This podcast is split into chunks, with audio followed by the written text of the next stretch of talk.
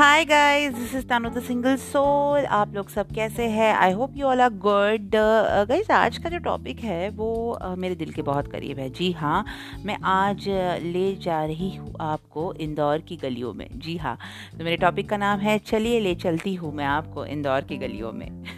इंदौर के बारे में बोलते ही मेरा दिल बहुत ही गदगद करता है। इंदौर जो मेरा ननिहाल है वहाँ जाने की खुशी कुछ और ही होती है।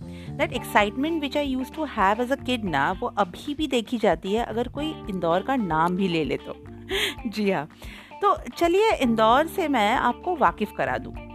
इंदौर ये मध्य प्रदेश में आता है और और वहाँ पे हिंदी बोली जाती है। बड़ी मीठी बोली है। मतलब हिंदी तो सभी बोलते हैं, पर वहाँ की हिंदी बहुत ही मीठी बोलते हैं लोग। आप अगर जाए आप अगर जाओगे तो आपको सच में समझ आएगा कि हमारी हिंदी बोलने में और उनकी हिंदी बोलने में ज़मीन आसमान का फ़र्क है।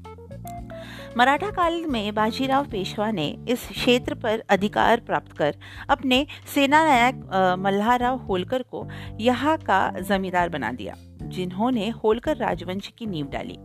आप अगर इंदौर जाओगे ना तो होलकरों ने बनाया हुआ राजवाड़ा ज़रूर देखना। मतलब ऐतिहासिक जगह है, बहुत ही अमेजिंग प्लेस है, आपको बहुत अच्छा लगेगा। और उसके वो राजवाड़े में जो स्टॉल्स एंड ऑल लगे रहते हैं, वो भी मतलब वो भी आपको देख के बहुत अच्छा लगेगा। It is a very happening place actually in Indore. आप जाओगे ना तो यू वो हिस्टोरिक एक फीलिंग आएगी आपको।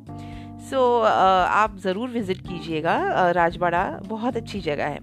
ब्रिटिश काल के समय से ही इंदौर को औद्योगिक शहर के रूप में विकसित किया जाता रहा है।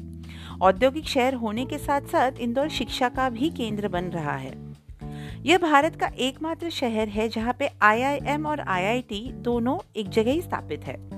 2005 तक इंदौर बहुत ही पिछड़ा हुआ शहर था। लाइक ट्रांसपोर्ट के पॉइंट ऑफ़ व्यू से भी रोड्स के पॉइंट ऑफ़ व्यू से भी अगर आप देखो तो बहुत ही लाइक डेवलप्ड नहीं था।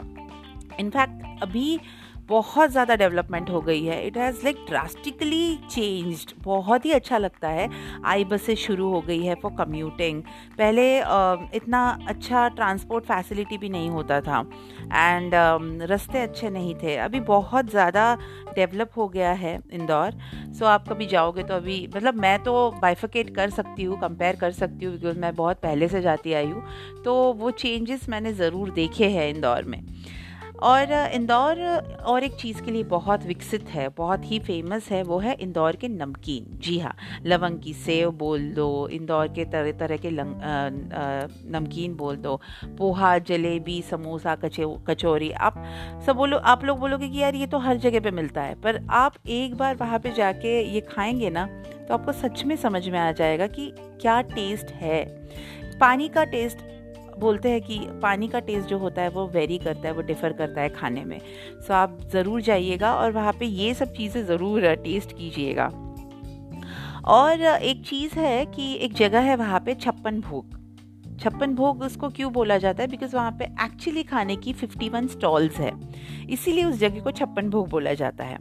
फिर और एक जगह है Sarafa. That is a gold market इसको बोलते हैं सराफ बाज़ार।